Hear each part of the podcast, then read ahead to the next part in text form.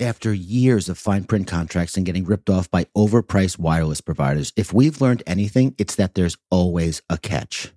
So when I heard that for a limited time, all Mint Mobile wireless plans are $15 a month when you purchase a three month plan, I thought, what's the catch?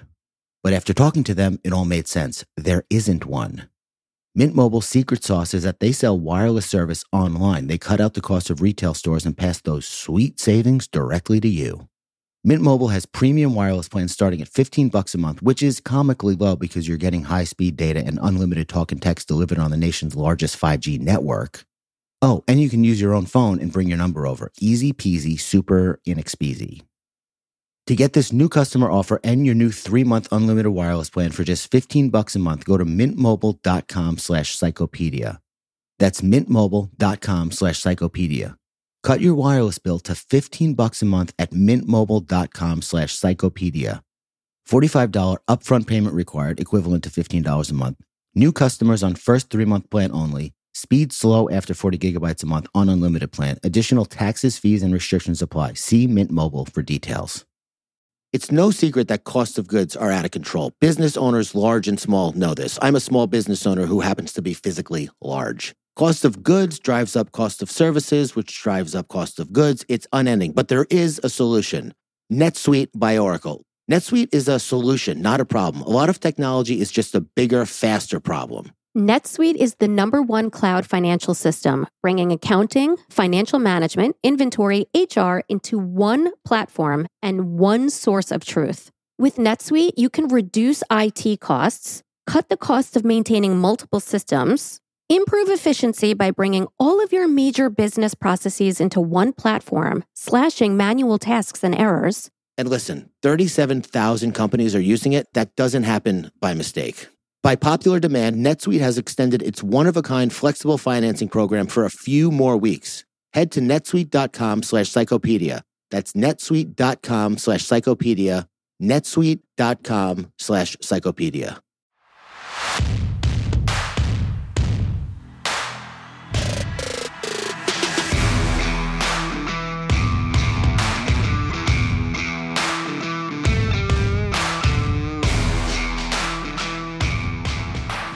Right, welcome back to another episode of the Psychopedia podcast. I am your co-host Tank Sinatra here with my feisty co-host. Investigator Slater.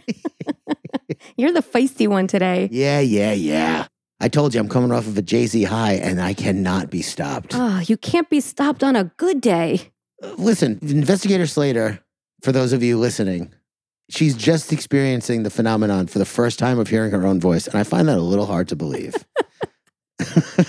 I asked Tank if in reality I sound the same way as I do on these recordings. To which he replied, How do you want me to answer that? Did I say that? Yeah. That's how you heard it? Yeah, that's how I heard it. That's how you said it. So that's, That's how I what heard I'm it. saying. You are the feisty one. because I said, How would you like me to answer that? I'm a perfect little angel. Okay. Yeah. I mean, listen, the difference between you talking on the microphone and you talking in real life is that in real life, you're not eating the person's head that you're talking to. So get the microphone out of your mouth. I asked you politely to remind me not to swallow the microphone. And Yeah. you, again, in a very feisty manner, said, I can't tell you that one more time. That was like a fun way of me Oh, saying that. That is not how it came across. oh, really? Yeah. Yeah, I'm telling you, you got the feist and you're projecting your feist onto me. All right. And I'm just bouncing it off because I'm cool as hell. I got swagger like nothing. Like, shut up. Anyway, okay, so we're here. Shout out to all the listeners, the little psychos. Psychos are the public podcast people, and the semen demons are the Patreons. That's the delineation we've made here, correct? Yes. And we love both categories. Of course, the little psychos gobble it up, take it all in. But if you find yourself wanting to DM us and saying, put out more episodes, I've binged all of them and I want more, there is something now for you to do. You can go over to patreon.com slash psychopediapod and get your little crack fix of true crime. Yes. Injected, we're doing it IV over on Patreon. We are. We're not smoking, we're not snorting, we're not doing nothing except straight into the vein. This is coming from a sober guy. Yeah, unhinged. Psychopedia unhinged. And as was noted by one of the listeners, I'm not stop. I'm fucking. You're gov- going off the rails. The governor's off. I mean, I'm a wreck. I'm having fun. You're having fun. The feist is welcome there because it's like, let's bring some energy to this Psychopedia Unhinged.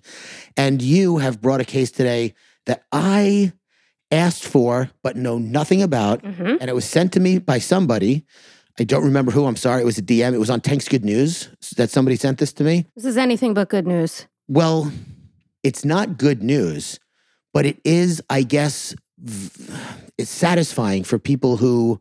No, it's not. Here's I don't know thing. anything. I was it. just going to say, I think you think you know what happened here, and, And- you don't. Oh. So I'm watching you struggle. I should have thrown you a lifeline a lot sooner. No, I love drowning. Um, but this this case does not go where you think it goes. If you knew where this case went, I don't think you would have. And you may have suggested it because it is very interesting. Yeah. But I think you were looking forward to an ending that did not happen. Oh. Yeah. So I guess Sorry, Boo. Without further, we will. That was so good. oh my God. That was awesome. That I and I'll tell you what, I didn't even mean to do it. It just came to me in the moment because I'm channeled in to Hova right now.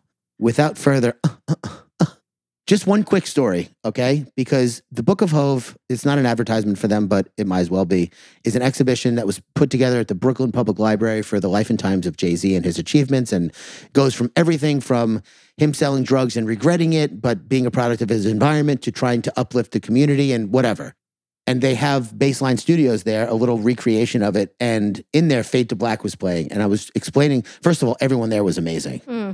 All the It's your people. yes. I mean i've never been surrounded by more people. It's like Crime Con for me. yeah. Hmm great point. So i was waiting online walking through looking at pictures and i just turned to this guy. I'm like this is fucking crazy. He's like i know. And we talked for like 15 minutes. There's a video of Fade to Black playing, which is Jay Z's documentary of making the Black Album, which culminated in his last concert, quote unquote, at MSG. It was supposed to be his retirement concert. I went to that concert Oh, and he had Bruce Buffer announce him, and it was absolutely fucking electric in there. The anticipation, the excitement, the energy. And all of a sudden, you hear Bruce Buffer, like, ladies and gentlemen, welcome to blah, blah, blah, his boxing announcement voice. And then while he's talking, you hear Jay Z go, and the place went and fucking you nuts. melted. I had a full body spiritual Orgasm. big O, like it, and it wasn't physical at all. It was my soul. That's it was the my best soul. Yes, exactly. So thank you, Jay Z. And then let's, you know, thank you, Investigator Slater, for putting this case together in the middle of the Gilgo Beach, you know, Double header. triple header, Yeah, triple header. two parter. Babe, wake up. There's a, there's a fucking encyclopedia two parter just dropped. I love when people use memes in uh in real life. So let's get to the case. Let's hear about how this case is nothing like what I thought it was. All right, you ready? I am. In Pakistan's second largest and most populated city, Lahore, in the year 1999. Hello, what? Lahore. All right, get it out. there existed a small Le- house Le slut. At 16B Ravi Road that contained three small rooms and a yard. The house was located on a dead end street and resembled thousands of similar homes in Lahore with its bare brick walls and wooden doors. The structure appeared to be abandoned and had a padlock on the door, as well as a strange and lingering stench in the air. Hmm, ew. Inside this abandoned home, one room contained a television and a bed. Another room contained two large blue drums filled with hydrochloric acid, as well as a dozen plastic cans containing some kind of chemical solution. Such a bad start. The third room contained several large bags stuffed with miscellaneous items, including children's clothing, 58 pairs of small size shoes, lots of paper, and human hair. Oh. This room also contained a bed and a side table on which three diaries were abandoned, filled with handwritten notes. Clearly, something was off about this house. For instance, there were solitary photographs of children hanging up in each room, with each photo accompanied by a distinct number written on the back, as well as a corresponding note card to indicate the subject's name, age, physical description, and a random date. This guy wasn't starting a baseball team, was he? He was not. Okay. Oh, and these photographs that were hanging on the walls, they were surrounded by blood. Oh. The bags of clothing and shoes mentioned earlier were all in remarkably small sizes and arranged on the floor beside a massive and foreboding iron chain. Furthermore, the two large blue drums filled with hydrochloric acid contained dissolved human organs floating inside of them. Obviously. And at the heart of this macabre scene, reminiscent of a gruesome horror movie set, there hung a plaque affixed to one of the bloodstained walls bearing the following chilling inscription The bodies in the house have deliberately not been disposed of so that authorities will find them. That's what the plaque said. Yeah. Plaque? Yes. Like engraved? I guess. I put a lot of effort into it. Today, we are delving into the despicable life and actions of an exceptionally prolific and horrific serial killer whose shocking acts of violence against children have surprisingly received little attention in mainstream media. Yeah. With the body count reaching the precise number of 100, the serial killer is by far the most depraved human being I have ever come across. Really? Yes. Wait, hold on a second. It's not brush by that. Yeah, I am not exaggerating. so this guy that we're about to talk about, a Pakistani guy, I'm Mhm. assuming, Yep. who killed a hundred children, Mm-hmm. which is so many Oh, children. yes, it's it is. just, I mean, it's, I don't even really want to think about it too much because when my father and I talk about history and we talk about battles and things because we're losers, and that's what we talk about. Hey, Dad, you want to talk about Gettysburg tonight? Fucking loser. when he's telling me like the amount of people that were killed or the amount of people that were drafted or whatever, he's like, I want you to picture that number lined up Yeah. to get perspective of how many people you're talking about. Think of a hundred children Yeah. lined up. That's a big number. Are they all under a certain age? We're going to get into that, okay? This is the wildly tragic and traumatizing case of Pakistani serial killer Javed Iqbal. Mm. As always, let's start at the beginning. Born in 1956, Javed Iqbal Mughal was the sixth child among eight siblings. Say that one more time. Why? Why? Why couldn't you just let me have the win? Because I, wanted to hear it again. Javed. Hate you. You know why? Because I knew that that, that that was a moment in time, and there's no way you'd be able to recreate it. You were so in the zone. It's like when you throw a ball at, at the basketball and it gets stuck in between the rim and the backboard, and you're like, I couldn't do that again. Javed Iqbal Mughal, motherfucker. Okay. He was the sixth child among eight siblings born to a wealthy family residing in Lahore, Pakistan, which is the country's second largest city.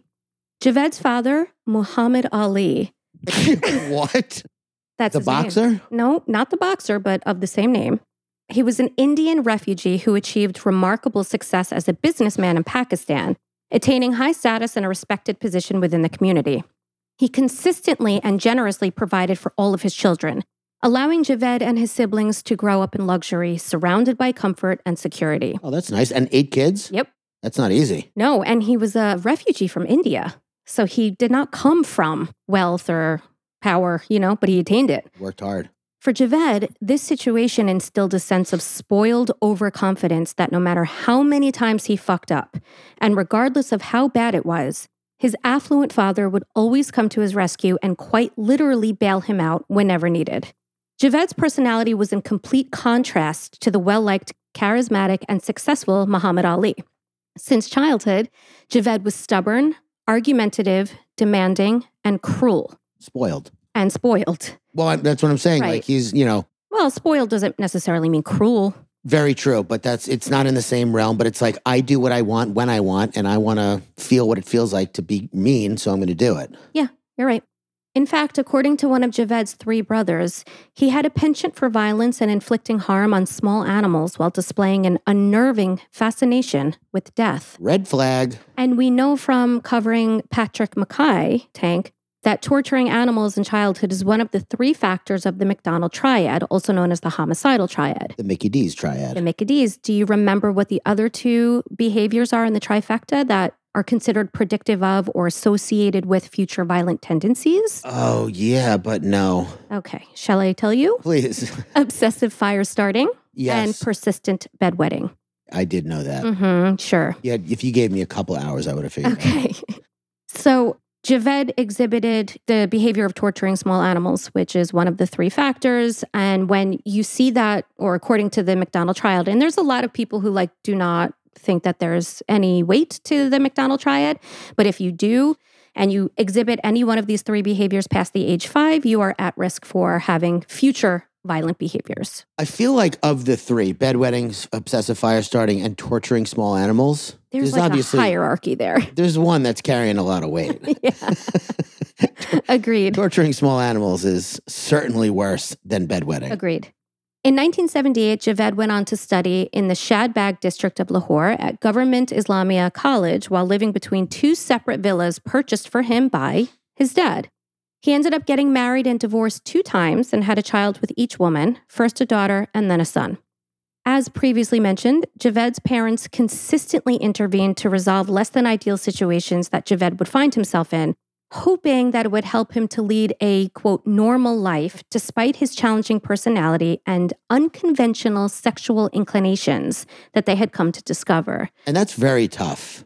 Absolutely right. Like to be a parent and have a kid who's like a delinquent or a fucking criminal or a psycho, it's like, I can't judge any parent who helps their kid out because you want to help your kid. You don't think that what you're doing is going to make them turn into a, a serial killer. Of course. And a lot of times I when you quite the contrary. They think that they're helping him to Of course. straighten up. well, a lot of times when you help your kids, it does help them. Yes. So this is not like we're not saying don't help your kids because otherwise they're going to wind up becoming a serial killer. Like help your kids, but I guess you got to have a real special relationship with that kid to know like I'm actually hurting you by helping you. There's definitely more factors here, and we'll go on to discuss what those factors are. But I think it's okay to help your children. Oh, I think it's always okay to help your children for the most part. But I think when you recognize signs as concerning as the signs they recognize in Javed, just bailing him out of situations isn't enough. They should have got him psychological support. They should have, you know what I mean? There should have been more in place Yeah. to help him out than just,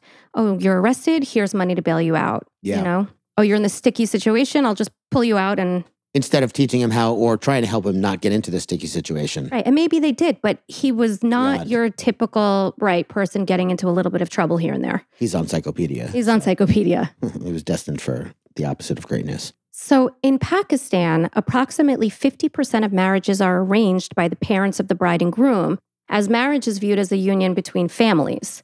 But Javed's parents permitted Javed to choose his own bride, believing that it might steer him towards a life that he would find suitable enough to maintain and go along with. Scary enough, it actually came out later that one of his wives happened to be the elder sister of one of his future victims. Ooh. Just a weird connection there. yeah. Well, I guess you live in a town. There's going to be some crossover. I guess, but Lahore's pretty big. 50% is a lot, by the way. Sure arranged is. marriages. I remember in high school, this girl had to leave, and this is like obviously fucked up, but she had to leave in 10th grade because she was going to get married. Yeah, And she I was mean, like, I, you know, this part- is what it is. right. It's a cultural choice. It is tough to swallow just from where we sit, right? To think that you don't have a choice in who you marry. And, was- Well, she was also 15. oh, But that was in 1995. And things have improved a lot since then. I hope so. I'm joking. Things are oh, fucking, God, people are still crazy. Did she come back to school? No, Oh, so she left. she Okay. left. Yeah. And I'm not talking about arranged marriages. I'm just talking about people that are, that have that sickness where they're attracted to young people, Children? Yeah. children. In his mid 20s, Javed ventured into multiple business endeavors funded by daddy, one of which was a steel casting business that operated out of one of his villas. Steel casting is like piping.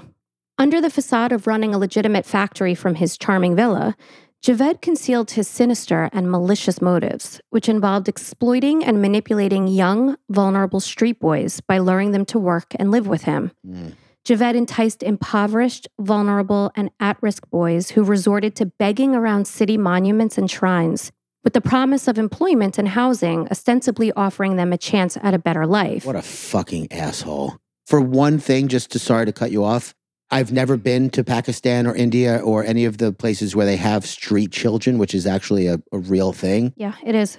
To take advantage of those kids is fucking diabolical. Mm, you just wait to hear Oh, how diabolical it gets. better get less diabolical because I'm sick right now. And the opportunity for work and shelter was too tempting for most of these boys to Of course. resist. Yeah. Javed rationalized his act of having underage, quote unquote, employees living with him by asserting that it streamlined the operation of his factory, ensuring readily available assistance at all times. Child labor. Yeah, well, we're going to go on to hear how prevalent child labor is in Pakistan. Children trapped in domestic servitude, such as those being brought into Javed's home, are especially susceptible to violence as these private residences operate beyond the oversight of labor inspectors. Yeah. And child labor and exploitation is rampant. In Oh, and this is like one step removed from even the watchful eye of the people who are maybe trying to keep a handle. it's under this- the radar. It's in his house. It's in his home. Ugh. So, despite Pakistan ratifying the Convention on the Rights of the Child nearly 30 years ago, there is still no public coordinated child protection case management and referral system that aligns with international standards. Consequently, children in Pakistan are subjected to the worst forms of child labor, including forced domestic work and forced labor in brick manufacturing and agriculture. yeah. About 3.3 million Pakistani children are trapped in child labor, depriving them of their childhood, health, and education, and condemning them to a life of inescapable poverty and ongoing abuse. Yeah. It's heart wrenching. Obviously, they're not getting educated because they're working. Right. They're not learning how to enlarge themselves. Not at all. Horrible. A contributing factor to child labor, exploitation, trafficking, and abuse in Pakistan is the fact that only 34% of children under five are registered at birth nationally. Wait, what? meaning the majority of children when they're born aren't even being registered. They 30 only 34% of children are under registered? yes, under the age 5 are registered nationally. Like they get a birth certificate, you mean? yes. Oh my So god. they are completely off the radar. Many times, poor rural families will even sell their children into domestic servitude or other types of work, or pay agents to arrange for such work, believing incorrectly that their children will be working under decent conditions and helping to provide for the family. But most of the time, that's not the case. That's such a shitty position to be in. If you're anything like me, you are skeptical about custom beauty. I get it because I used to be. My feed is constantly flooded with customized this and personalized that, all promising to fix my dull complexion and dried out hair from all the bleaching that I do. But when Prose says custom, they actually mean it. Your formula could not exist without you. Each and every bottle of Prose custom hair and skincare is made to order and personalized with a unique blend of naturally powerful and proven effective ingredients to meet your specific needs. And to best customize your order, they're going to get personal with you. They're going to ask you about your diet, exercise, your stress levels, how hard the water is in your area. They're not doing it to be snooty. They're doing it to make you a truly personalized product that works. Since I've switched to Prose, I've noticed that my hair is glossier, smoother, shinier. And now that we're on YouTube, that's a little bit more important to me than it used to be. But listen, don't just take my word for it. In a third party, double blind, dermatologist supervised, controlled clinical study, aka the gold standard in research studies, which you know I'm big on, Prose proved that personalization works better than off the shelf alternatives. Prose is so confident that you'll love your results that they're offering my listeners an exclusive trial offer so that you can see the difference custom care can make. 50% off your first subscription order at prose.com slash psychopedia. That's P-R-O-S-E dot com slash psychopedia for your free consultation and 50% off your one-of-a-kind formula. Prose.com slash psychopedia. It's Sophia Franklin, and I have a little secret to let you in on. I know you've all wanted more of me, so I'm introducing you to my brand new mini series that's out now. More of me, more of you, more of us every Monday. Bringing back all the OG feels that initially brought us together. Listen and follow Sophia with an F on the Odyssey app or wherever you get your podcasts. Initially, the boys that Javed took under his predatory wing were just thrilled to have a roof over their heads and protection from rough and tough street life. Yeah. They were provided fresh clothing, new shoes, and consistent meals. At this point, the city of Lahore had thousands of vulnerable young children openly begging in the streets. So for an individual, you know, of stature like Javed and Javed's family, you know, indirectly His to dad pro- was Muhammad Ali, a famous boxer. for somebody like Javed to provide shelter, food, and employment was more than just an enticing gig for these children. It meant survival Yeah. or so they thought. Once off the street and in his home, Javed would employ psychologically manipulative tactics to gain control over the children and to deceive them into thinking that he cared about them and that he had their best interests at heart. He tricked the kids into thinking he would expose them to the finer things in life that extended beyond consistent access to food and shelter. Javed would often be seen driving groups of at least six little boys around the city in his lavish car, treating them as his own and referring to them as his boys. He was methodical, intentional, and cunning, orchestrating a sense of belonging for these abandoned and often orphaned children who so desperately craved a sense of family acceptance and stability. These are my least favorite kinds of cases. I know. That's why I said if you knew where this case went, you likely wouldn't have requested it. Just because to provide someone who's desperate with hope for a better life and then use that against them is even, I don't even know. It's just uh, a, another layer of cruelty. cruelty. Yes. It's cruel. It's like absolutely the definition of yes, violence is one thing, temper, insanity, but knowing that, knowing that he like not showed these boys off, but like was out in public, like, look at what a good guy I am, hmm and had this plan. I know in abusive relationships, there's something similar to what I just described, and it's referred to as love bombing. I'm sure you know what that is. Oh, and yeah. it's when, right? Like, I did it every relationship. Okay, but then you didn't go to, mm, you know, end up like abusing anyone. I didn't- just saying, I've heard that term love bombing, and I absolutely know what it means. yeah. And it's like it's embarrassing because it's like, is that what I was doing? I just thought I was like being obsessed with I with. think intention is everything. I think if your intentions were That's what they true. were, then you're off the hook, my friend. That's true. Your intention is to manipulate and to coercively control no. your partner. Oh, so I never love bombed. I mean, my understanding is love bombing is there's a negative connotation and abusive component to it. So I'm going to say you didn't love bomb. I didn't. I just dropped bombs of love. Big difference. so, in addition to openly parading around the city with groups of young boys, Javed also employed covert methods to target children and cultivate inappropriate relationships with them. Pop quiz. oh, my first one. Thank Yeah. God. What did Javed do to further prey upon and access young children? A. Acquire children pen pals through kid magazines. Oh my God. B. Set up the district's first video arcade to attract young kids. Wow. C. Establish an air conditioned school called Sunnyside School. D. All of the above. All of the above. Yes. I knew it. I finally gave you one. Well, last time you said it's never all of the above, and I knew that you were trying to trick me. So God, I got to do better. set up an air conditioned school, set up an arcade, and what was the first Pen one? pals. He um, This guy put a lot of effort into developed this. relationships with children. So what he would do is he would convince young boys to be his pen pal and to send him photographs of themselves in exchange for gifts and money.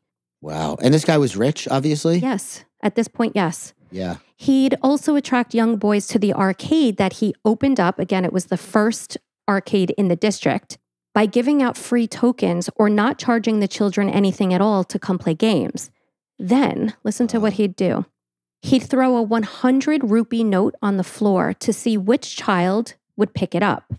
Then, he'd accuse that child of stealing, march him into a private room under the guise of conducting a search, and sexually assault him. Oh, what a fucking piece of shit. At times, Javed would allow the boy to keep the money after the assault, which would essentially serve as a bribe in exchange for the child's silence, and, depending on how desperate the child's situation was, to entice him to return again out of sheer desperation for the possibility of receiving money as he grew hungrier and hungrier on the streets in spite of what he Oh. had to endure.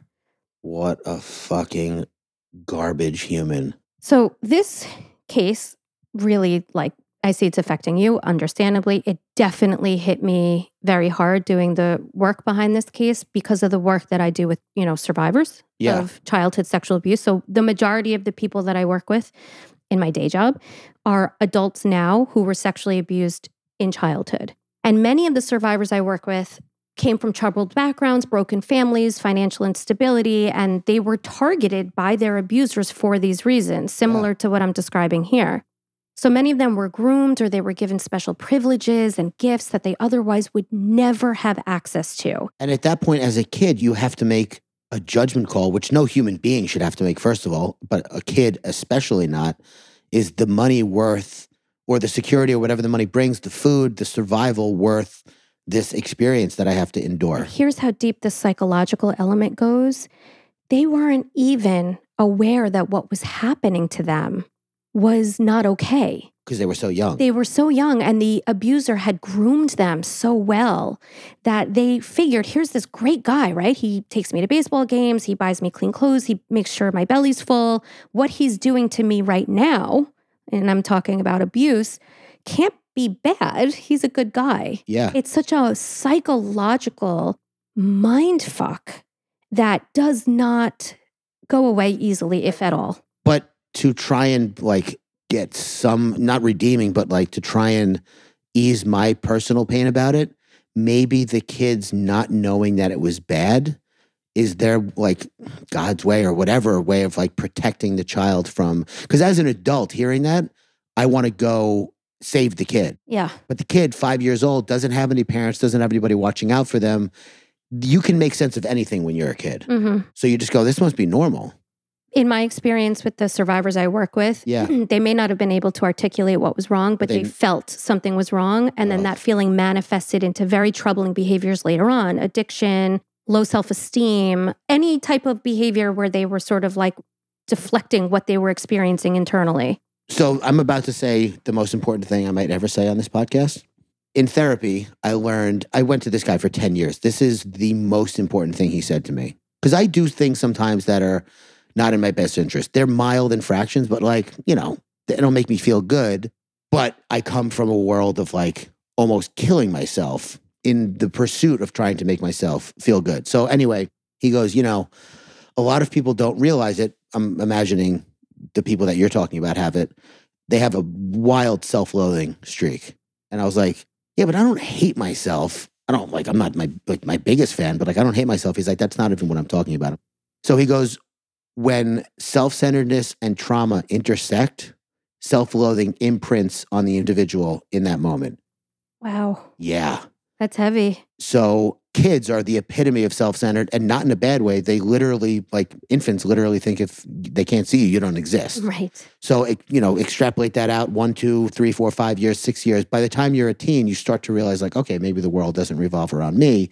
But as a child, you are the epitome of self-centeredness, and that level of trauma is going to imprint self-loathing on your psyche that is borderline inescapable. And then everything you do that's against your best interest, you say, I don't want to do drugs, but like your subconscious is saying, do drugs. Mm. That's your subconscious trying to get your actions to mirror your internal condition. Wow. And does your therapist, I'm sure he gave you like coping skills to work Yeah, but it's that. so it's constant, incessant, relentless work, constant awareness. Yeah. Because yeah. every time you have a feeling like it's not the negative self talk, that's a different thing. I'm talking about doing something that you know is against your best interest.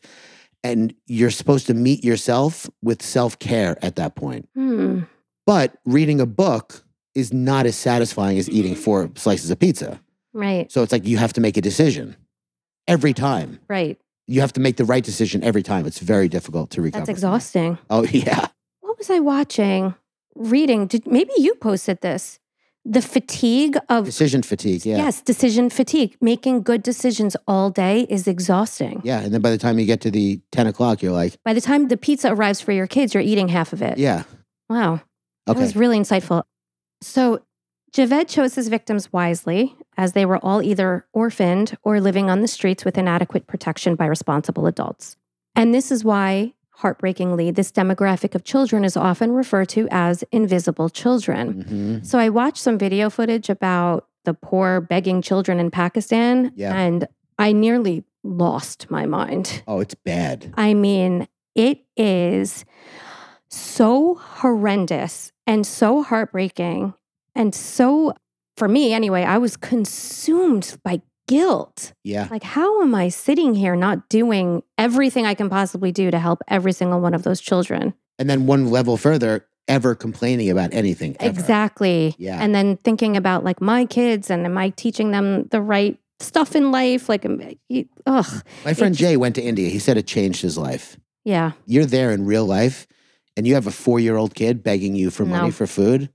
I'm telling you, watching these videos, You I, want to move there. I was dying. yeah, it's tough. So the fact that this guy took advantage of them, so many, so many negative points against him.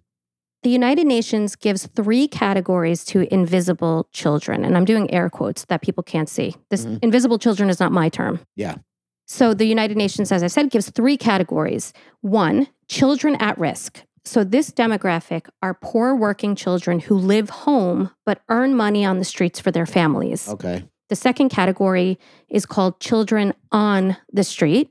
And these children spend a lot of their time on the street, but have some family support and live at home on a regular basis. hmm And then there's children of the street. Oh my God. And these children live and work on the street and either have very little family contact or support or no family at all. yeah. Learning a second and third language has opened my mind in ways I did not expect. Language can be such a barrier. We feel divided or separated from people who are speaking a language we don't understand. I can tell you from lots of personal experience, there's nothing better than coming across someone struggling to speak English only to have me meet them where they stand. Their eyes light up and they relax.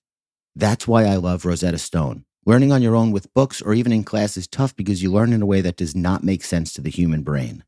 Rosetta Stone is as close to immersion as you can get without abandoning your family and responsibilities to go live in Spain for six months. Rosetta Stone has been a trusted expert for 30 years with millions of users and 25 languages offered. You learn fast, it's intuitive, there's no English translation, so it's sink or swim, and it has the true accent feature which gives you feedback on your pronunciation. Don't put off learning that language. There's no better time than right now to get started. For a very limited time, Psychopedia listeners can get Rosetta Stone's lifetime membership for 50% off. Visit rosettastone.com slash psychopedia. That's 50% off unlimited access to 25 language courses for the rest of your life. Redeem your 50% off at rosettastone.com slash psychopedia today. Hey, guess what? What? I found a solution to a problem that I don't even think people realize is a problem. And you actually know what it is because we got them. What? The Aura frames. Oh, yeah. Yeah. That thing has changed the vibe in my house. I have put almost every picture that I own on there because in my phone, I never look at them. There's too many to look at. So I put it on there. It was so easy to use, to set up. It was like comically simple. And a lot of people are concerned with privacy, as they should be. But with this, you get complete control over who has access to your photos. And it's more secure to let these things run on the frame than it is to send them via email. My favorite thing about this frame is that I get to update the pictures that go into it. So when I print pictures and hang them up in my house, it drives me crazy that the next few months my kids look entirely different. So with this frame, I get to see my kids as they change in front of my very eyes. Yeah, it's a great thing to have in the house. It displays the photos beautifully and it makes a great gift. As a matter of fact, right now, Aura has a great deal for Mother's Day. Listeners can save on the perfect gift by visiting auraframes.com to get $30 off plus free shipping on their best selling frame. That's A U R A frames.com and use code Psychopedia at checkout to save. Terms and conditions apply. With respect to Pakistan, in just the city of Lahore, there is an estimated 3,500 to 5,000 children living on the streets.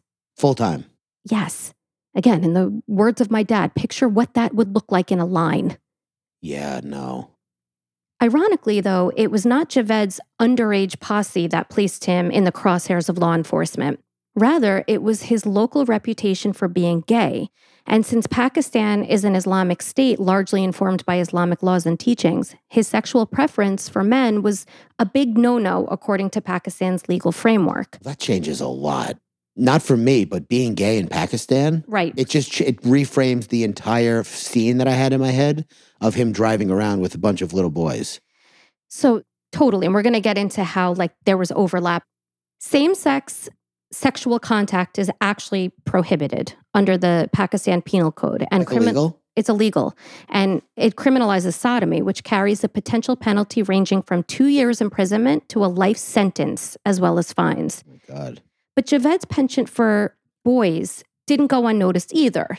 So he had two sort of marks against him, if you will, Yeah. in Pakistan one for being gay and one for having definitely what appeared to onlookers as being an inappropriate relationship with young boys. I'm sorry to interrupt. One mark makes the other mark possible because if you're just a know nothing type of person walking around the city and minding your business and you see a guy driving around with a bunch of kids, you might possibly think to yourself, wow, this guy's like a hero. He's like taking these kids off the street, giving them food and whatever. But in Pakistan, the way they view gay people, if they knew who he was and knew that he was gay, not one person was looking at him like that. Mhm. But here's what's interesting he was married twice and one time for 10 years, and he had two children. Yeah. Still, you know what I mean? So, but that was again sort of a situation that his parents set up for him. Life is complicated. Yeah. Throughout the 1980s, whenever a child's parent would come around or one of Javed's neighbors would take note of his creepiness towards these children, they would report his behavior to the police. As always, Javed's father would grease a few palms to Mm. save the family name, and Javed would dodge legal ramifications on the strength of his dad's good standing and fat wallet. But then in 1990, Muhammad Ali passed away, taking with him the safety net and influence that Javed had been so accustomed to relying upon throughout his entire life. Good. Well, not. I'm sorry, not good. He's dead, but good that this guy's got to answer some questions. Yeah, be held accountable for a hot second. Despite inheriting 3 million rupees, Javed was not entirely immune from the consequences of the law as he had been when his father was still alive. How much is that? Like eighty dollars? I don't know, but that was potentially accurate. I don't know. Which is why, when he was arrested in 1992 for sexually violating two young boys, Javed had the shit beaten out of him during police interrogations and was threatened by cops who promised to kill him and to cover up his death if he ever did anything like that again.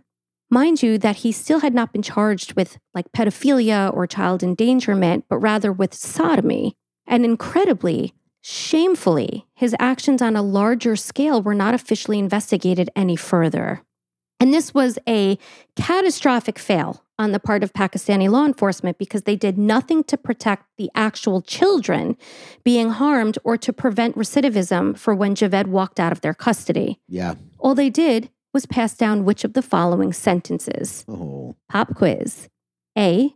Stoning in the town square. Ooh. B. The walk of shame. Which is He had to walk naked through the district. okay. You just made that up right now. C. Public thrashing. I did not. All those are pretty bad. Stoning, walk of shame, or public thrashing. Oh, I, I don't hope any. Well, I don't know. Fucking stoning, No. public thrashing. Yes. Okay. The walk of shame is bad for everybody. Yes. I was hoping it I didn't make bad. it up, but it also did not come from anything real to my knowledge. It came from Game of Thrones. Cersei's walk of shame. Oh, shame. Yeah. That's right. shame, shame. The- So three million rupees, by the way, is thirty-six thousand dollars. okay. Thank you for that. Speaking of public thrashing, In 1990, which is worth eighty-six thousand today. Sorry, keep going. Public thrashing. fun fact the city of Baltimore, as in Maryland, as in America, What? used flogging, thrashing as a punishment until 1938. So oh, that's a while ago. Hmm, not really. Like my grandparents were alive. You know what I mean? So this punishment was used for only one crime wife beating. Oh, Yep. So following the sodomy charge and public thrashing, Javed was violently attacked when he got out by two teenage boys who had been living and working for him. wow. So, according to Javed, these teenage boys attempted to sexually assault a very young boy named Arbab, who also worked and lived with Javed. And when Javed went to intervene, like the hero that he thought he was, Such a hero. the teenage boys attacked him and killed the child. But here's what really happened Javed used this little boy, Arbab, to lure in another boy off the street under the pretense that he would be paid to give Javed a massage. But when this weirdo. new boy got back to Javed's home, Javed raped him and then fell asleep. Ugh. And the boy, traumatized, found a gun in the closet and smashed the butt of the weapon against Javed's head while he slept. Good for him. Yeah. How old was this kid? Um, young. I mean, these are say. all young, young. This one was a young teenage boy, this child. Oh, okay. I'm just saying, I'm trying to picture like a five year old kid grabbing a gun and hitting him against the head. This kid was a kid, but was he had some faculties to him. Yeah. After the assault, Javed was unrecognizable and remained unconscious for 22 days. He suffered massive swelling in his brain and was given a 5 to 10% chance of survival. According to some sources, this traumatic brain injury served as the catalyst for the gruesome killing spree that would soon follow. Because while he survived the attack, Javed's head injuries left him with unspecified compromised neurological capabilities Yeah. or incapabilities. Yeah. It also left him at a financial deficit for the first time in his life, as he required multiple surgeries and follow up care that cost a pretty penny or pretty rupee. He lost the arcade as well as an aquarium that he established before the attack, and he lost all of his fancy cars as well as his home. Everything was confiscated to help pay for medical bills. So, suddenly, for the first time in his life, Javed was homeless and in dire financial straits. Yeah. Boo hoo. Yeah. Don't give, don't give a fuck. fuck him. But the biggest impact of this ordeal, according to Javed, was what? Pop, Pop quiz. quiz. PQ. A. The stress of witnessing his injuries proved fatal for his mother, leading to her untimely death. B. Due to his now misshapen and deformed head, children became fearful of being around him. B. C. He had to move out of the expensive city of Lahore, cutting off his access to an endless supply of impoverished young boys. B. Nope. Fucking jumped the gun on that. Yeah, you did. He had to move out of Lahore. Nope. His mom died? Yep. Oh, that's sad. So, according to Javed, his mother died after succumbing to the overwhelming stress of witnessing her son's deteriorating health. Javed shared an exceptionally close bond with his mother, and her passing ignited a ferocious storm of rage and anger within him, leading him to unleash his fury in the most abhorrent manner possible. It sounds like Kanye West. Yes, Seriously. I know. For those of you who don't know, Kanye West was a genius musical talent. And when his mom died, who he was very close with, Donda, not excusing his remarks or his mentality or anything he's done, but it had a severe impact on his mental health. hmm Very, very close with her. She was like the reason why he was what he was. She just gassed him up constantly. Great mom. And when she died, he kind of lost it. Oh, I still hate him. Yeah. Sorry. It's okay. You're totally right to do that. This was a pivotal moment, though, for Javed. So he needed to find housing, obviously, when he left the hospital and his mother died. So he started renting a small house in a slum in Lahore. Mm.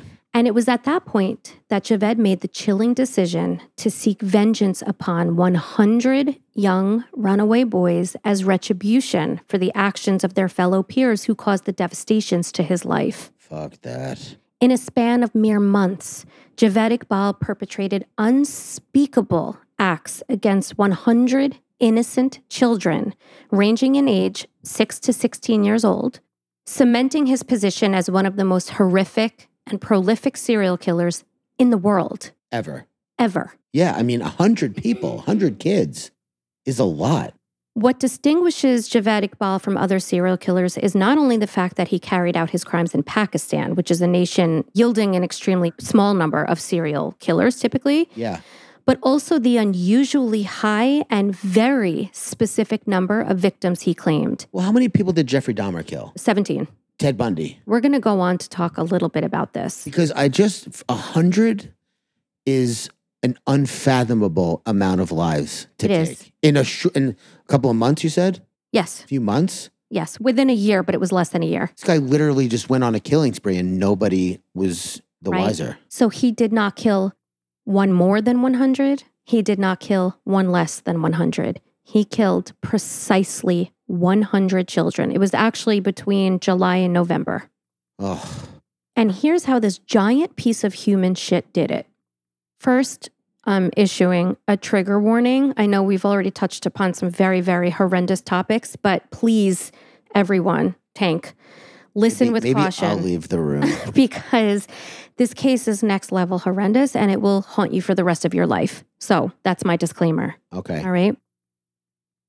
First, Javed forced former street kids already under his thumb to hit the streets to recruit in mass other young and vulnerable little boys. God. These teenage victimized accomplices then lured, other hungry street kids back to Javed's home at 16 Ravi Road by offering them papad, which is a thin fried dough. Looks like naan bread. Mm-hmm.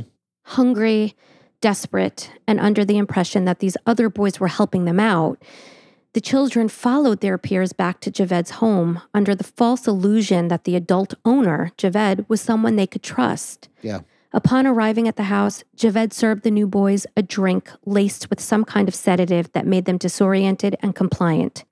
Then he photographed each little boy individually, assigning them a number on the back of the photograph to indicate their place in his macabre collection. Once the photographs were taken, Javed would then rape the children before strangling them with a thick iron chain. Hmm.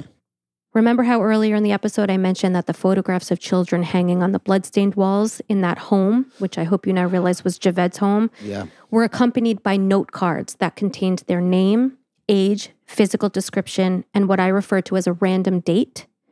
Well, that random date turned out to be the death date of the child. Mm. After raping and strangling the children, Javed would then dismember their bodies and fully immerse their remains in a solution consisting of hydrochloric and sulfuric acid. Over time, the corrosive properties of the solution would dissolve the remains completely, obliterating any traces of the young lives that once existed in their unjust and heartless world. Then, Javed would dispose of the residual sludge remaining in those large blue drums that I mentioned earlier, which now we realize what was happening inside of those. He would pour it down the drain until this prompted complaints from the neighbors due to the putrid smell that Oh would emanate from within the pipes. In response to that, Javed shifted his method and started disposing of the children's remains, the dissolved remains, directly into the waters of the Ravi River. Oh my God. Following the brutal murder of his 100th and final child victim in 1999, Javed composed a written confession providing explicit and disturbing details regarding his method of luring, quote, orphaned and runaway kids into his residence for the purpose of raping and strangling them to death. Wow. He then sent a copy of the letter directly to the police, as well as to the chief news editor, whose name was Khawar Naeem Hashmi, at a Lahore newspaper. And this is what his confession said I have killed 100 beggar children and put their bodies in a container. I could have killed 500. This was not a problem. Money was not a problem. But the pledge I had taken was of 100 children, and I never wanted to violate this. I have no regrets. I was so badly beaten that my head was crushed, my backbone broken, and I was left crippled. I hate this world. I was denied justice. My mother cried for me. I wanted 100 mothers to cry for their children. What a sick fuck. He then went on to indicate that he planned to drown himself in the Ravi River. Javed also indicated in this horrific note that he left three boys dissolving in the large blue drums of acid in his home to prove what he did. Okay. Sorry, it's really sad. And of course, when authorities went to his home, they indeed discovered the acid vats with human organs inside, as well as everything else that I previously described at the top of the episode from the photographs to the iron chain on the floor to bags of children's clothing and shoes. Oh my God. Tank, Yes. how important is Cash, not only to me personally, but to our podcast? Oh, he's integral. Integral. He's the CEO of Psychopedia. I love him and I would do anything for him, but vet bills get very expensive. So fast. especially when it's an emergency vet bill. So here's the good news. Our partner, Spot Pet Insurance, is here to share how they are a secret weapon against the unexpected. Oh, I've heard about insurance before. I've never had it. With Spot plans, you can get up to 90% cash back on eligible vet bills. That could be a whole lot of cash back for unexpected vet bills, which can pile up fast. Question Is that cash with a K or? Funny. Spot pet insurance plans don't just offer coverage for unexpected accidents and illnesses. You can add their preventative care benefit to your plan, helping to ensure that routine wellness, vaccines, and more can be covered. Go to spotpet.com today and get a quote instantly. Visit www.spotpet.com. Paid ad from Spot Pet Insurance. Waiting periods, annual deductible, co-insurance, benefit limits, and exclusions may apply. For all terms, visit spotpetins.com slash sample dash policy. Insurance plans are underwritten by either Independence American Insurance Company or United States Fire Insurance Company and produced by Spot Pet Insurance Services, LLC. Knowing how to speak and understand a new language can be an invaluable tool when traveling, meeting new friends, or just even to master a new skill. But it's not always simple when you're bogged down by textbooks and structure classes. That's why so many people trust Rosetta Stone. Rosetta Stone is the most trusted language learning program, available on desktop or as an app. It truly immerses you in the language you want to learn, like Spanish, French, Italian, Chinese, and more. You won't just be studying English translations. The Rosetta Stone intuitive process helps you pick up a language naturally, first with words, then phrases, then sentences. Don't put off learning that language. There's no better time than right now to get started. For a very limited time, listeners can get Rosetta Stone's lifetime membership for 50% off. Visit rosettastone.com slash rs10. That's 50% off unlimited access to 25 language courses for the rest of your life. Redeem your 50% off at rosettastone.com slash rs10 today. Following receipt of this terrifying confession and subsequent suicide note, law enforcement dragged the river with nets, not once, but twice in an effort to locate Javed's body, but nothing was found. Police then launched the largest manhunt in Pakistani history, during which they managed to immediately arrest Javed's four teenage accomplices, whom he named in one of the diaries that they found on the night table next to the bed in one of the rooms. By accomplices, you mean kids who got other kids to come to the house. Yeah, they didn't a- help him kill them, right? They helped him to lure Yeah, the children, but they presumably knew what was happening to those children yeah. when they brought them back. But they were victims as well. So it's Yeah. a really tough pill to swallow to call them accomplices. I mean, they were, but they were victims as well. yeah. Within days, one of the, we're going to just refer to them as accomplices for the sake of ease for this case. One of the accomplices died in police custody with an autopsy revealing the use of police brutality or suggesting the use of police brutality. Of course, authorities denied any use of force and indicated that the boy jumped from a window while he was in custody, knowing that his fate was not good since he was caught. Yeah, so much more likely. Yeah. Joking. When news of the manhunt for Javed and the killings of 100 children got out, it spread like wildfire across all of. Pakistan. Some of the photographs discovered on the walls of Javed's house were published, and people began to come forward to identify the children. Distraught parents of missing children began to line up outside the police station while others searched for their missing children's clothing or shoes amongst the evidence collected from Javed's home. Just let it out. Oh, I can't. Just cry. If I start, I won't stop. But can you imagine? Can you imagine finding like your son's sneaker? no. Oh, Well, one thing that struck me as exceptionally sad is the fact that how many pairs of sneakers did you say he? he- 58. And he killed 100 kids, hmm which means that They didn't have sneakers. 42 kids had no shoes Yeah. to begin with. I didn't even go there. You're right. The raw, animalistic screams of the mothers identifying their children's belongings inside the police station could be heard far and wide, and citizens everywhere demanded justice. But Javed Iqbal was nowhere to be found. Then, one month later, on December 30th, 1999, what happened? Pop quiz. A. A cavalry of street kids dragged Javed to the steps of the iconic Badshahi Mosque and hung him publicly. B. Javed turned himself in to the Daily Jang newspaper, which is also the name of the newspaper He sent a letter. where he sent the letter to. C. Javed was beaten to death by three Punjab police officers. B. Yes, I know. you do. I do. You actually know, or do I have a tell? Did I like give it away? No, I know what happened. Oh, oh, okay. So yeah, if I knew that, I wouldn't have given you a pop quiz, you little cheater. At 9:30 p.m., Javed walked into the office of the Daily Jang newspaper where he previously sent his confession and turned himself in. Javed brought with him a 32-page journal containing detailed accounts and photographs of the boys' murders. Within minutes, the building was surrounded by more than 100 soldiers deployed by military authorities to prevent an escape. As he was being arrested, Javed made the following statement I am Javed Iqbal, killer of 100 boys. I hate this world. I am not ashamed of my actions and I am ready to die. I have no regrets. I killed 100 children. Cool, bro. Yeah, Good for you. piece of fucking shit. During testimony, Javed indicated that he'd been fantasizing about murdering boys since childhood. However, a few days into his trial, Javed withdrew his confession and suddenly pleaded not guilty, stating that he had invented his story to highlight the problems of runaway children in Pakistan. Oh, what a guy. Give him a medal. Yeah. On March 15th of 2000, Javed Iqbal was found guilty. Judge Allah Baksh, who presided over the case, sentenced 41-year-old Javed Iqbal to a death commensurate with the crimes he committed. Here we go. Let's hear it. The judge said the following while passing down his sentence.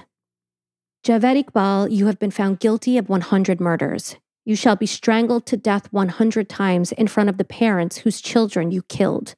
Your body shall be cut into 100 pieces and put in acid, the same way you killed the children.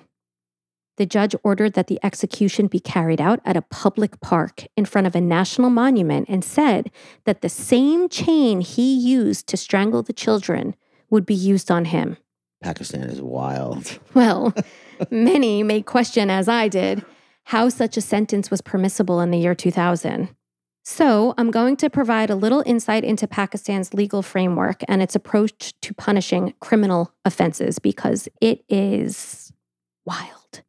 I mentioned this earlier Pakistan is an Islamic state, so meaning as a nation, it follows largely Islamic laws and teachings. Mhm. The Pakistan Penal Code contains 27 different offenses punishable by death under traditional Islamic law, which is known as Sharia, that are divided into three categories depending on the offense. Category one is called tazir. This refers to crimes that are not specifically defined in the Quran and are subject to discretionary punishment by a judge. Okay. Second category is called hudud, which refers to crimes against God with punishments that are fixed in the Quran. And three, it's called kisas, which refers to crimes against individuals or families whose punishment is retaliation in kind or an eye for an eye. Mm. It's literally an Arabic word that means revenge. So Javed's sentence was therefore in accordance with the Sharia legal concept of kisas, the retaliative principle of an eye for an eye, which is as ancient as it gets. Yeah. He was ordered to be punished in a way that was equal in kind to the heinous offenses he committed. Three of Javed's teenage accomplices were also found guilty. Remember, mm. the other one died Yeah. or was killed. The main accomplice, whose name was Sajid Ahmed, was only 17 years old at the time, and he was convicted of 98 counts of murder Oh my God. and issued a death sentence, as well as 686 years in prison. Which I don't, I Seems can't put the cart before the horse. Better redundant. serve before, right? 15 year old Mamad Nadim was found guilty of 13 murders and sentenced to 182 years in prison, which was 14 years for each murder. And 13 year old Mamad Sabir was handed a sentence of 63 years in prison. wow. Now, following Javed's That sentence, might be the worst one. the 63 years in prison, Yeah. because he'll be alive to Yeah. come out and Goes in at 13. He, if he survives, he comes out at 76. yeah you know it's there's obviously two ways to look at these accomplices they're victims they were groomed they were who knows what they were threatened with if they didn't comply with Yeah. Javed's plan Yeah. but on the other hand you know they were complicit Yeah. these are very harsh sentences i just i have a lot of feels about it Yeah. Following Javed's sentence, his attorney was gearing up to file an appeal. And Pakistan's interior minister maintained that the sentence would be challenged as a violation of human rights. But none of that would be necessary in the end, as on the morning of October 8th, 2001, Javed Iqbal and 17 year old Sajid Ahmed, who was his quote unquote main accomplice, were both found dead and hanging by their bedsheets in their prison cells at Kot Lakhpat prison. What a bunch of bitches. The bodies of the victims showed clear signs of strangulation, with blood evident around their necks and seeping from their mouths and nostrils. Furthermore, Sajid's neck bore an additional injury, while Javed had numerous head wounds resulting from blunt force trauma inflicted by some kind of weapon. In other words, Javed Iqbal was killed by the Punjab police, most likely, though, of course, they officially ruled it a suicide. Hey, he got Epstein. He got Epsteined. Yeah. No one from Javed's family claimed his body. They said, quote, We have nothing to do with him. He died for us on the day he confessed to killing 100 children. Sure. There was actually a film directed by a controversial filmmaker whose name is Abu Aleeha.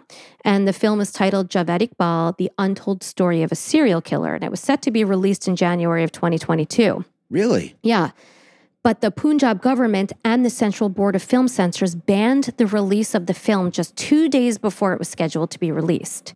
Many people petitioned the High Court to release the film because they thought that it made an important statement about Pakistani society with respect to child abuse and the deep seated prejudice that exists towards marginalized sects of the community, of society. Yeah.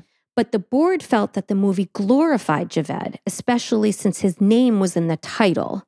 Despite the challenges faced in its journey to the big screen, the film has already had a world premiere at a UK film festival and has been selected for the Berlin International Art Film Festival. They're also trying to redo the movie slightly and to change the name so that it can be released everywhere, I don't disagree with that, by the way. that they wouldn't release it. That it it glorifies him. I mean, I haven't seen it. What if no, no, I mean just having his name in it. It makes Oh, him like oh. an anti-hero. So- People desperate for attention. Not that he was doing this for attention. He was obviously very sick. But um, yeah, that kind of mentality where it's like we we talk about all the horrific things people do rather than the good things. Like some like some people make fucking true crime podcasts, which is so so sick. strange. but to do it in a movie where it's like, how do you tell that story? It should be called The 100. right? You know Focus what I mean? on the on the children and your message versus the um asshole. because the the story is not. I mean, hopefully, it's not about him. It's about the what he. About what he did. yeah, Yeah, there's been all kinds of like movements just in news media in general here in America to stop using the names of like school shooters Yeah. and you know mass spree killers stop using their names Yeah. because the people who are doing it for that spotlight for that limelight you're giving it to them oh yeah, if you kind of just completely forget about them and you focus on the children or the people the victims whatever yeah. I don't know. Maybe it would have an impact. Or you just say, "Hey, newsflash: CNN, Fox, MSNBC, Twitter, Reddit, everywhere. There's a shooting in this area. Don't go near there for a while. Wait till you hear that it's clear, and then we'll let you know." hmm and not make it a whole big, you know, sensational thing. But I don't blame anybody. I don't blame the media for doing it because people tune in. I don't blame people for tuning in because we're wired for survival. Well, that's what it is. Yeah. It's survival. It's fascination. It's wanting to know what's going on. Yeah, curiosity, nosiness, Right. you know, two sides of the same coin. Well, the brutal, devastating, unforgivable murders of 100 young boys remains the biggest tragedy of this case, certainly, we cannot ignore the tragedy of how society and authorities in Pakistan never took any action against a sadistic, child killing predator or never helped the parents who came forward before Javed's confession to report that their children were missing. Yeah, for sure. Who knows how long he would have continued killing had he not kept to his sick personal goal of killing not one more than 100. Society protected a wealthy man by sacrificing the poor. Yeah. Javed Iqbal is one of the most heinous human beings to have ever existed. He's been referred to, which we touched upon earlier, as the Jeffrey Dahmer of Pakistan, but to me, this is not an accurate comparison. Dahmer had 17 victims, he had 100. Dahmer killed over a span of 13 years. Javed Iqbal did it in less than a year, different upbringings, whatever. And we're not we're not going to get into it fully right now at all. But even in Dahmer's case, as despicable as he was, and he was, he arguably is said to have shown remorse in the end. Yeah. Javed felt no remorse, and he clearly indicated that. A true he said, right, I do not feel remorse. Yeah. So I'm not really sure why uh, why that comparison is made. He's so much worse than Dahmer. He, uh, uh, I mean, it's not even close. so what I think was likely to have been the case with Javed is that he was a true form manipulative psychopath who was Yeah. forced by his family, culture, religion, and government to repress his sexuality. Add to that a traumatic brain injury, and it was a perfect cocktail for disaster. Now, I'm in no way of justifying or excusing what he did. On the contrary, I'm suggesting that he was a bad, bad man who, at the very least, should have been under a more watchful eye in terms of law enforcement and should have been provided with mental health support and psychological intervention at any point. Yeah. This case stands as a chilling reminder of the darkest corners of human depravity and underscores the crucial need for vigilance in safeguarding the vulnerable. Yeah. And that just didn't happen here. And 100 beautiful, innocent lives paid the price. Yeah. And that's the case Wow. Do we know the names of the people or no? of the victims. Yeah, or they're just like they don't even they weren't even registered.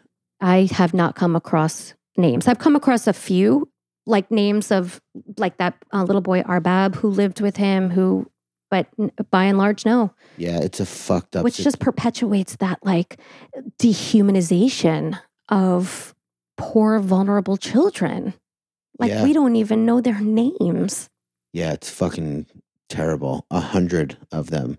Yeah. And it this so school shootings horrible, mass shootings horrible. There's one that sticks out in my mind in Sweden.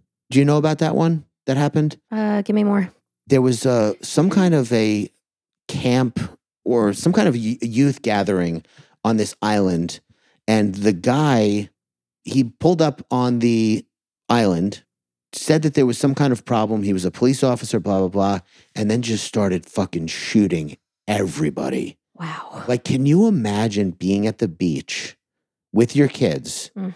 for some school gathering or camp gathering or whatever? A guy in a cop uniform rolls up and says, Hey, hey, um, just want to let you guys know there's something going on. I gotta, you know, everyone, you know, just stay alert, pay attention, whatever.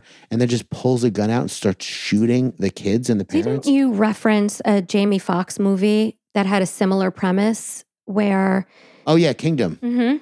Kingdom. Yeah.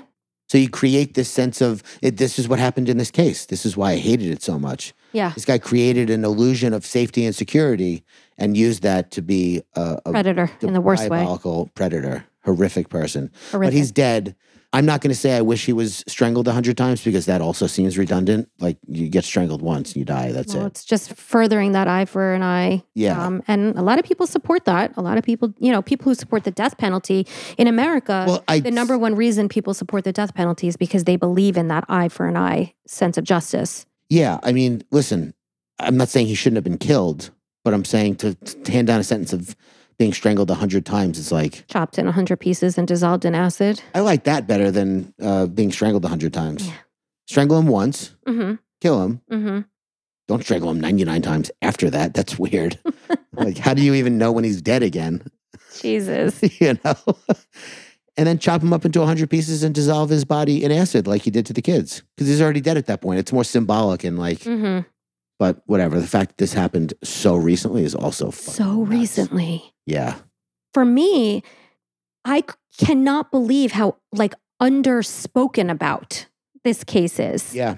Uh, I mean, unless I'm missing a big fucking conversation going on about this case, and I don't think that I am. Well, it also happened in Pakistan, and it's not that Pakistan people are less important, but they're very far away. And we have plenty of American serial killers to focus on. And We are the leading country. are we? Yes. When it's in your backyard, would you rather have somebody? This is a You're going to have me pick my poison right now? Go Yeah. ahead. Would you rather know that there's a guy with a gun in your backyard or a guy with a bazooka in Kansas? Mm, Like, who the fuck cares about the bazooka? The guy in the backyard is obviously the real the problem. threat, Yeah. the imminent. imminent threat. Exactly. Immediate. Yeah, no, it's an interesting perspective, definitely. Doesn't make any sense, but it's okay.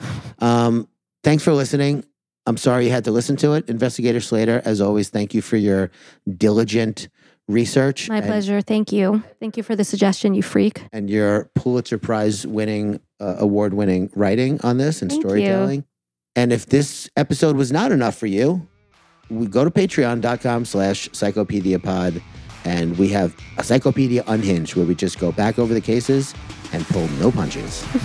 Say whatever we want. Whatever, whenever, however we want to say it. Exactly. It's a wild ride. It's a rant cast. So we'll see you next episode. Thank you, everyone. Bye.